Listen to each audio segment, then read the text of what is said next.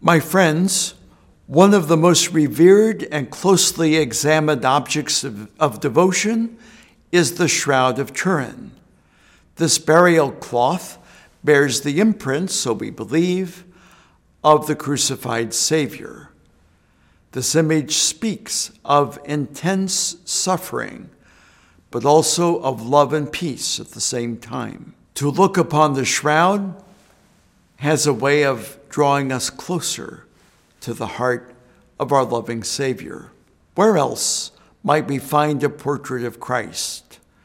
Over centuries, countless artists have produced portraits of our Lord and Savior.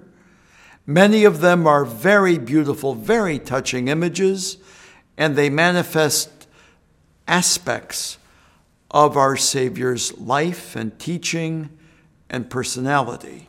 But there is one image greater than all of these, namely the Beatitudes.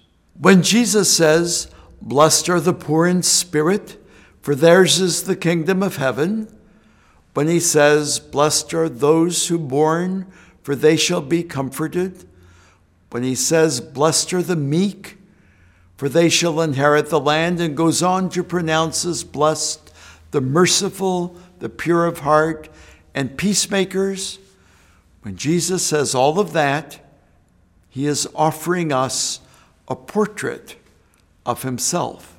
If you and I want to be like Christ, let us not merely read the Beatitudes, let us study them and pray over them and ask the Holy Spirit to repair and deepen the image of Christ, the Christ of the Beatitudes, in our hearts.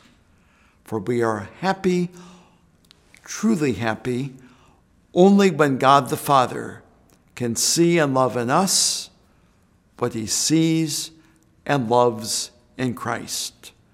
God bless you and God keep you.